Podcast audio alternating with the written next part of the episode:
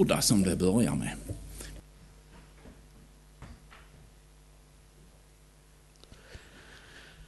I Guds, Faderns, Sonens och den helige Andes namn.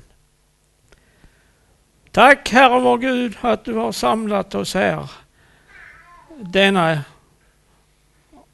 påskhelg, annandag påsk. Tack för att vi har fått höra och påminnas om påskens stora budskap. Jesus led och dog i vårt ställe. Han försonar oss med vår himmelske fader.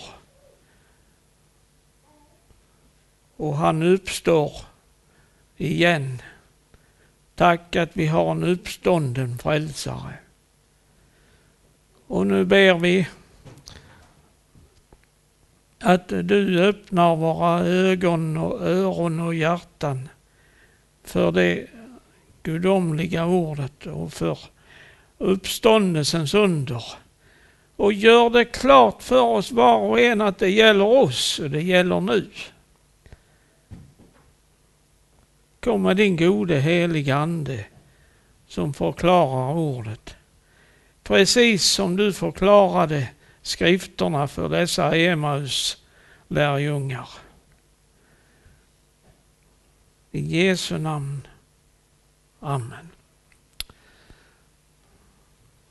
Från Lukas 24 kapitel hämtar vi då dagens evangelietext.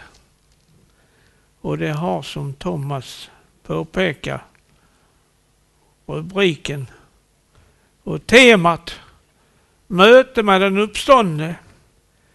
Och man kan ju säga att det är också en skildring för en vandring med den uppståndne. Och C2 av dem var just den dagen på väg till en by som heter Emaus och ligger 60 stadier från Jerusalem. Och de gick och samtalade med varandra om allt som hade hänt. När det nu nalkades, när det nu talades vid och överlade, närmade sig Jesus. Jesus själv och, och slog följe med dem. Men deras ögon var slutna så att de inte kände igen honom. Han frågade dem, vad är det ni samtalar om? Då stannade de och såg bedrövade ut och den ene som hette Kleopas sa till honom, är du den enda främling i Jerusalem som inte vet vad som hänt de här dagarna? Han frågade dem vad då? De svarade, det som har hänt Jesus från Nasaret, en profet mäktig i ord och gärning inför Gud och allt folket. Honom har våra överste präster och rådsmedlemmar utlämnat till att dömas till döden och låtit korsfästa. Men vi hade hoppats att han var den som skulle frälsa Israel. Till allt detta kommer att han redan har låtit den tredje dagen gå sedan detta skedde och vidare har några kvinnor bland de våra gjort oss uppskakade. De gick tidigt på morgonen till graven men fann inte hans kropp. Och de kom och berättade att de hade sett en änglasyn och att änglarna hade sagt att han levde. Då gick några av oss till graven och de fann att det var så som kvinnorna hade sagt. Men honom själv såg det inte. Han sa till dem, så oförståndiga ni är och tröga till att tro på allt som profeterna har sagt. Måste inte Messias lida detta för att gå in i sin härlighet? Och han började med Mose och alla profeterna och förklarade för dem vad som var sagt om honom i alla skrifterna. När det närmade sig byn dit de var på väg verkade det som han ville gå vidare. Men de bad honom ivrigt, stanna kvar hos oss. Det blir snart kväll och dagen går mot sitt slut. Då gick han in och stannade hos dem. Och när han låg till bords med dem tog han brödet, tackade Gud, bröt det och räckte åt dem. Då öppnades deras ögon och de kände igen honom. Men han försvann ur deras åsyn. Och de sa till varandra, brann inte våra hjärtan när han talade med oss på vägen och öppnade skrifterna för oss. De bröt genast upp och vände tillbaka till Jerusalem. Där de fann de elva och de andra lärjungarna församlade. Och dessa sa, Herren har verkligen uppstått och han har visat sig för Simon. Och själva berättade de vad som hade hänt på vägen och hur han blev igenkänd av dem när han bröt brödet. Så lyder det heliga evangeliet. Lovad vare du, Kristus. Det är en i sanning mäktig text. Och jag klarar rakt inte av att lägga ut den. Och det tror jag inte någon annan gör heller. Vi ska låta det vara precis och så ska vi se lite grann på den. Jag brukar dela, dela upp min predikan i lite delar men det, det, det klarar jag inte av med denna texten. Men det är en helt underbar text. Det är en rent makalös text. Det talar om hur bedrövelsen blev vänd till glädje. Och det går i uppfyllelse precis vad Jesus säger i Johannes 16, alltså i det överste prästerliga talet där. Eller avskedstalet kallar vi det. En liten tid ska ni vara bedrövade. Men bedrövelsen ska vändas i glädje. Det gick bokstavligen i uppfyllelse. Nu finner vi här, när texten börjar, två bedrövade och förvånade lärjungar.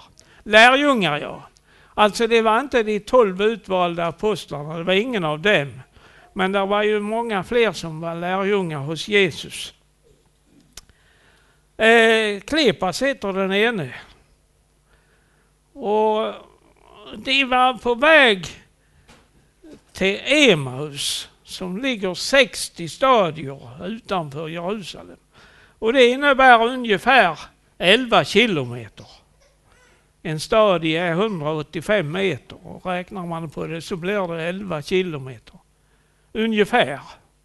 Kanske skulle de gå till sitt arbete där. Ja, det är inte omöjligt. Det var så mycket som hade hänt. Allt det som hade hänt där i Jerusalem, det var så ovanligt. Det var överraskande. Det var svårfattat, minst sagt. Först detta tråkiga när mästaren blev korsfäst på långfredagen och mästaren död. Sen det ännu mer fantastiska med påskdagsmorgonen, graven var tom. Det hade de ju aldrig tänkt sig. Men eh, det var säkerligen det allmänna samtalsämnet för alla i hela Jerusalem med omnejd. Ingen var ovetande om det som hade hänt. Och det var mycket folk i Jerusalem då. Det var ju högtiden, det var ju påsk de firade. Och vi läser det här i den artonde versen. När eh, de blev tillfrågade vad samtalar ni om? Och då svarar Klepas, är du den enda främling i Jerusalem som inte vet vad som har hänt de här dagarna? Lärjungarna och Jesu vänner de hade glömt bort Jesu undervisning. Han hade uttryckligen talat om att han måste lida och dö. Men han skulle uppstå igen. Det var så svårfattat för dem och de hade uppenbarligen glömt det. Och svårt att tro det i alla fall. Men däremot, fienderna, de kom ihåg det. Och de kom ihåg det med en förskräcklig fruktan och bävan. Ja, det var ju så att de gick till Pilatus och sa vi får vakta, ni, ni, det får ordnas vakt till graven. Och då fick de vakt, men Pilatus han tillade, här har ni vakt, gå och bevaka bäst ni kan. Liksom låg det någonting i luften. Har han sagt han ska uppstå, så står han upp hur ni än vaktar. Och så går dessa två lärjungarna här bedrövade och får sällskap med den uppståndne. Men de kände inte igen honom. Och i Markus 16 kapitel där finns faktiskt två versar som, som eh, man kan väl hänvisa till att det gällde dessa Emauslärjungar. Det står bara kort om dem. Men där står att eh, han kom i en främmande gestalt, Jesus. Men det var i varje fall en himmelsk kropp han hade efter uppståndelsen. Och de, de kände inte igen honom. Ögonen var slutna, det stod ju här för övrigt i texten. De kände inte igen han helt enkelt. Och så gick de där bedrövade. Och dessa obesvarade frågor hängde över dem. Varför hände detta? Vad är meningen? Och hur blir det nu för oss? Hur blir framtiden? Är allting slut nu? För som de kände det så var Jesus borta. Och hoppet om att han skulle förlösa Israel, det hade försvunnit. Det säger de ju till svar till denne som ställer frågan. Vi hade hoppats att han var den som skulle frälsa Israel. Ja, vi ska pausa ett tag här. Hörni vänner, nu ska vi vara ärliga. Visst blir det lätt så. Det är svårt att se Guds ledning. Vi får precis som de här bägge Emmaus-lärjungarna ingen förklaring, ingen omedelbar förklaring för det vi möter och som kan vara mycket underligt och rakt inte någonting som man tycker om. Men eh, hörni, tänk som tröst i sammanhanget här för dessa två. Jesus var med fast de inte kände igen honom. Ja, det var ungefär som när lärjungarna befann sig i båten på Genesarets sjö. Och det var ju eh, faktiskt inga ovanda. Det var fiskare, de var vanda vid, vid eh, båtar och sjö. Vågorna gick skyhöga. Det var, ja, det var verklig kris. Och så låg Jesus så lugnt sov i båten. Tänk, han var ju med. Han var ju med i båten. Och så väcker de han och så med ett ord så stillar han allt samman vågorna och hela sjön ligger spegelblank. Vad ska vi då lära av denna texten, eh, av detta vi har sagt här nu? För det, ja, vi ska säga det att vi, Gud har aldrig lovat oss ett liv fritt ifrån problem och bekymmer. Men Jesus lyssnade ju på deras bekymmer. Han lät dem tala ut. De fick säga precis hur de kände det. Så kan vi tänka på vad sångaren har uttryckt i sången 601. och det är en uppmaning till oss. Gå och tala om för Jesus allt som trycker dig. Precis allt får du tala om för honom. Du får säga precis som det är, det här kan jag inte begripa och förstå. Och det är inte alls konstigt för vi är högst begränsade med vårt förstånd.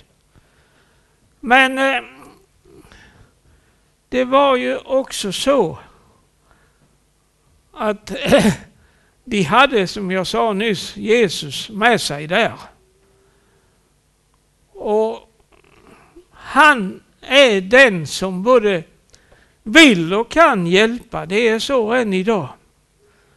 Men allra först när han börjar prata med dem så får de en rätt så kraftig tillrättavisning för sin otro, sin tröghet. Han säger så här. Så oförståndiga ni är och tröga till att tro på allt som profeterna har sagt. Måste inte Messias lida detta för att gå in i sin härlighet? Och han började med Mose och alla profeterna och förklarade för dem vad som hade var sagt om honom i alla skrifterna.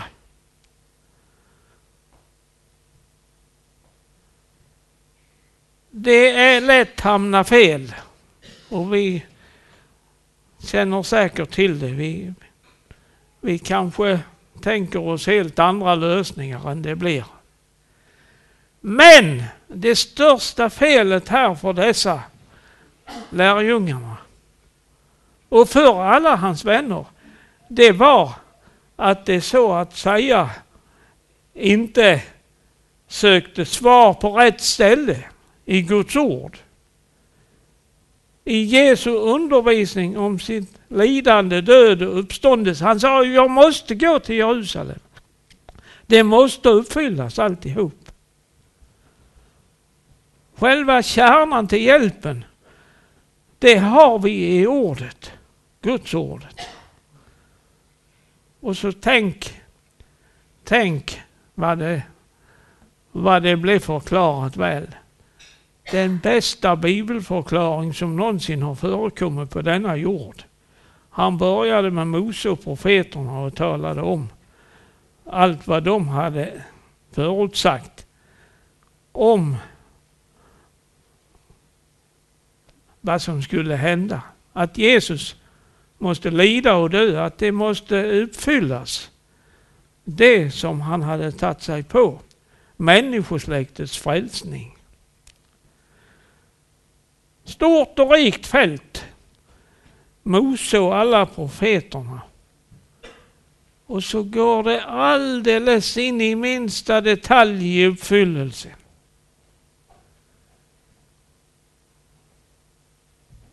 Och Jesu väg att rädda människosläktet, det gick genom lidande till härlighet.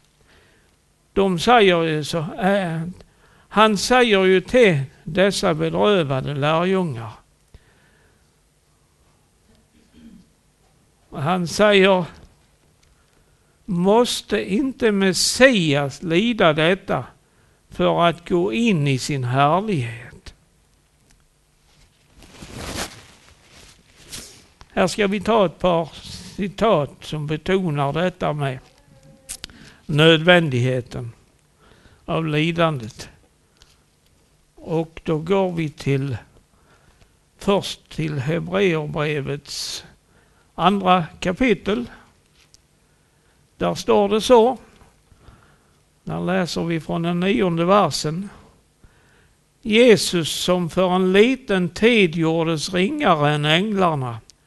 Honom ser vi nu krönt med härlighet och ära därför att han led döden Genom Guds nåd skulle han smaka döden i alla ställe. Och så går vi till Filipperbrevets andra kapitel.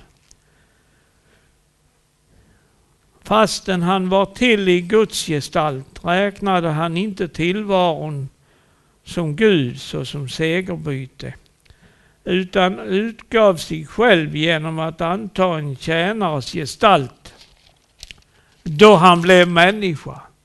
Han som till det yttre var som en människa ödmjukade sig och blev lydig ända till döden, döden på korset. Därför har också Gud upphöjt honom över allting och gett honom namnet över alla namn. För att i Jesu namn alla knä ska böja sig i himlen och på jorden och under jorden och alla tungor bekänna Gud Fadern till ära att Jesus Kristus är Herre.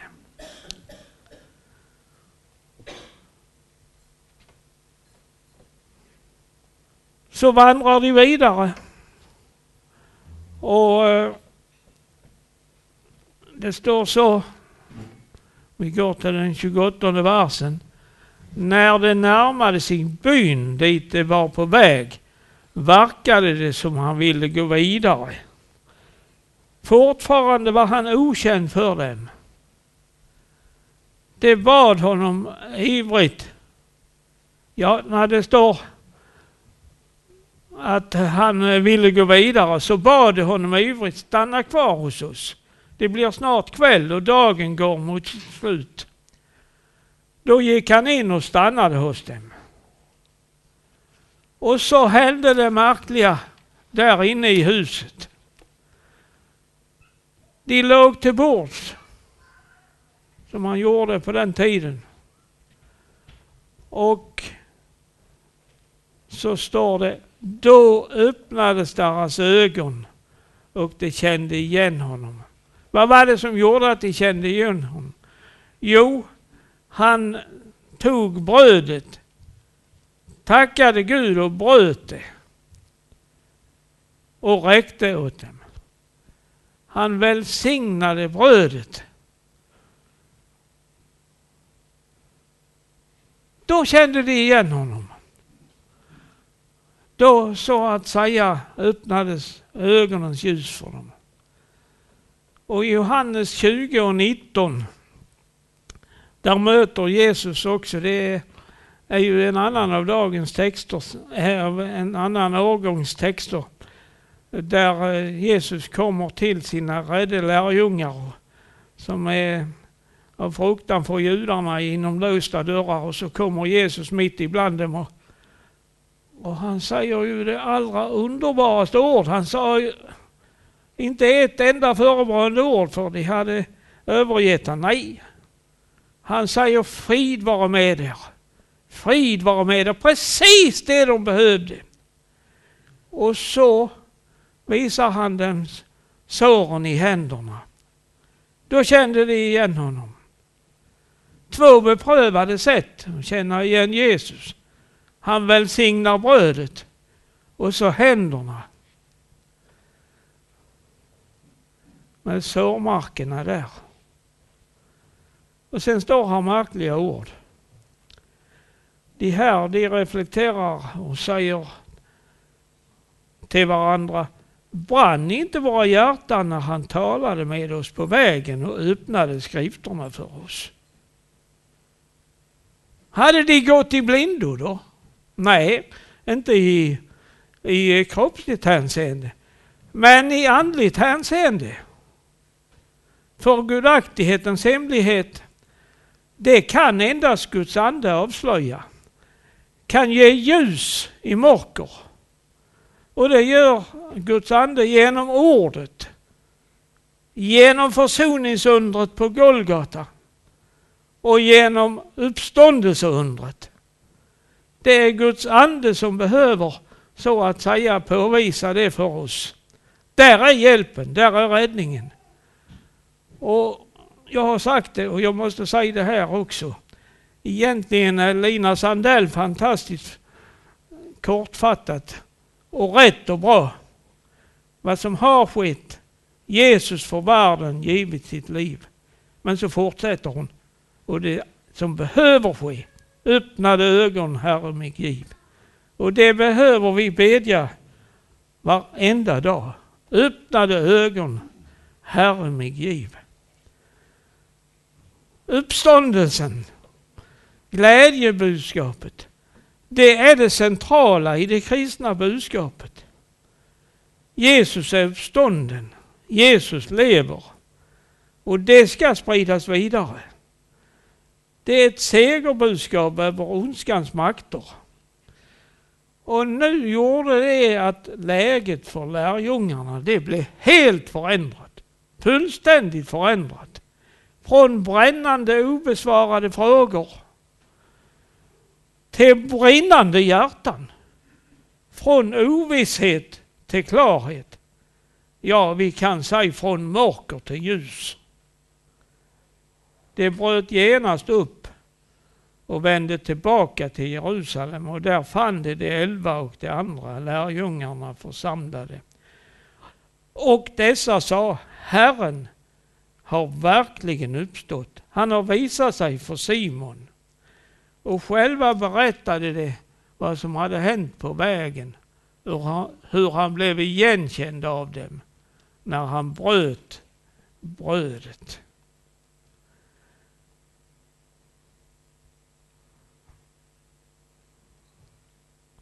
Petrus hade mött den uppståndne. Herren är verk verkligen uppstånden, sa de. Och det var ju påskdagsmorgonens glada budskap. Jesus lever. Han finns inte här, sa änglarna till, till kvinnorna. Eller ängeln var det ju som sa, han finns inte här. Han har uppstått. Uppståndelsen. Det är ju det mäktiga beviset på att Jesu försoningsverk var klart. Det är kvittensen Gud satte, på, eller gav på det viset att han uppväckte Jesus på den tredje dagen. Då var betalningen klar för hela släktet. Och vi kan uttrycka det på ett annat sätt också, att vad, vad som förstördes i syndafallets stund när Adam och Eva bröt mot Guds bud och drog fördärvet över hela människosläktet. Så har Jesus ställt det rätt alltihop. Han fullgjorde vad vi borde och blev vår rättfärdighet. Han avvände vårt elände för både tid och evighet.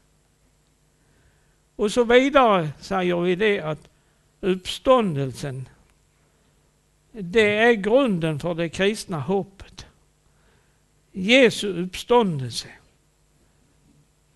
Ja, i tron på den uppståndne så har vi seger över ondskans makt, seger över själva döden. I honom. Han som har vunnit seger.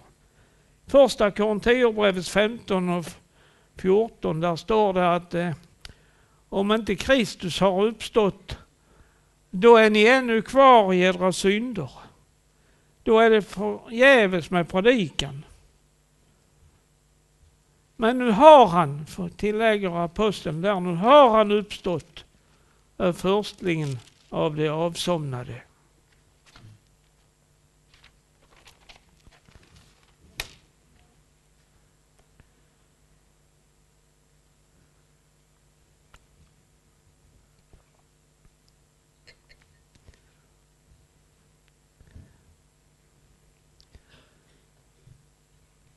Vi har en sida till just denna, detta med Emausvandrarna. Det visar något av de växlingarna från mörker till ljus som vi som Jesu efterföljare får uppleva. Det kan vara svårt att tro. Det kan vara så mycket som ropar mot. Ja, det kan bli för oss precis som en, en berg och dalbana. Så var det ju för lärjungarna med. Petrus på förklaringsberget. Ja, då vill han rent av bygga hus där, men Jesus gav inte byggtillstånd. Han fick ner från förklaringsberget och där nere där mötte problem. Då var det för kung David också. Han var högt uppe och prisar Gud och säger din nåd är bättre än liv. Det var hans liv helt enkelt. Och det var något som han kände Det kan inte fienderna ta. Men så bar det ner sig. han en annan gång utropar han ur djupen. Ropar jag till dig Herre. Nu ska vi läsa ett ord ifrån Jesaja 50. Profeten hade säkert erfarenhet. Jesaja 50 och tionde versen. Vem bland er fruktar Herren och hör hans tjänares röst? Om han än vandrar i mörker och inte ser någon ljusning, så kan det ju kännas. Men så kommer rådet, skall han förtrösta på Herrens namn och stödja sig på sin Gud. Och så var det ju för dessa Emmaus vandrarna. Jesus var ju med. Även när de inte kände det och inte trodde det. Han hade ju inte övergett dem.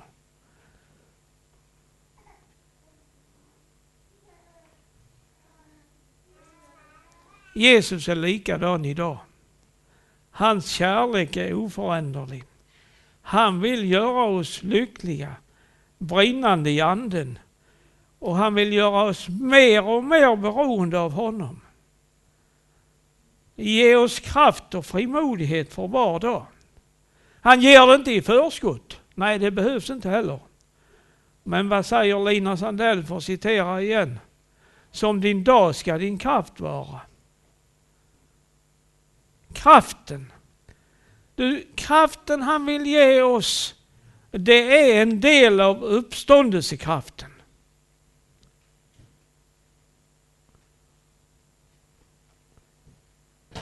Thomas han talar om hur,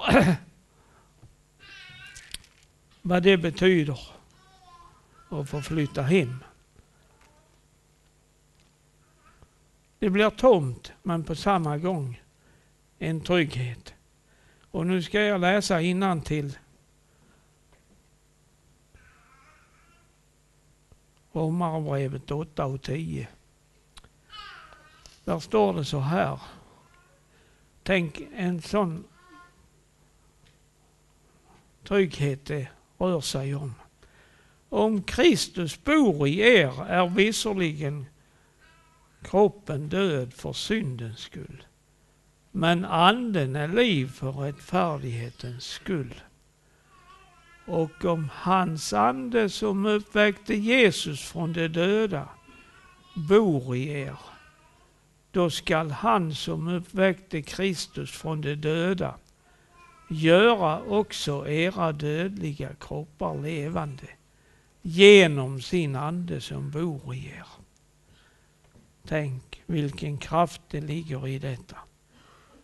Det kan vi inte fatta. Men eh, det är ett budskap och ett ord så kraftigt att det förmår fatta oss. Och det är det som är räddningen och se det var räddningen, inte bara för Emausvandrarna. Det är räddningen för varenda människa som tar sin tillflykt till Jesus. Han tar emot oss och han sa aldrig du är för dålig. Dig kan jag inte ha med att göra. Nej, vad sa han? Han sa den som kommer till mig ska jag inte kasta ut. Tänk ett sånt underbart löfte. Och så glöm inte detta, uppståndelsekraften. Den får du och jag äga. Precis här, när vi samlade i, i eket denna efter, eftermiddag. Uppståndelsekraften. Det slutar inte med en grav.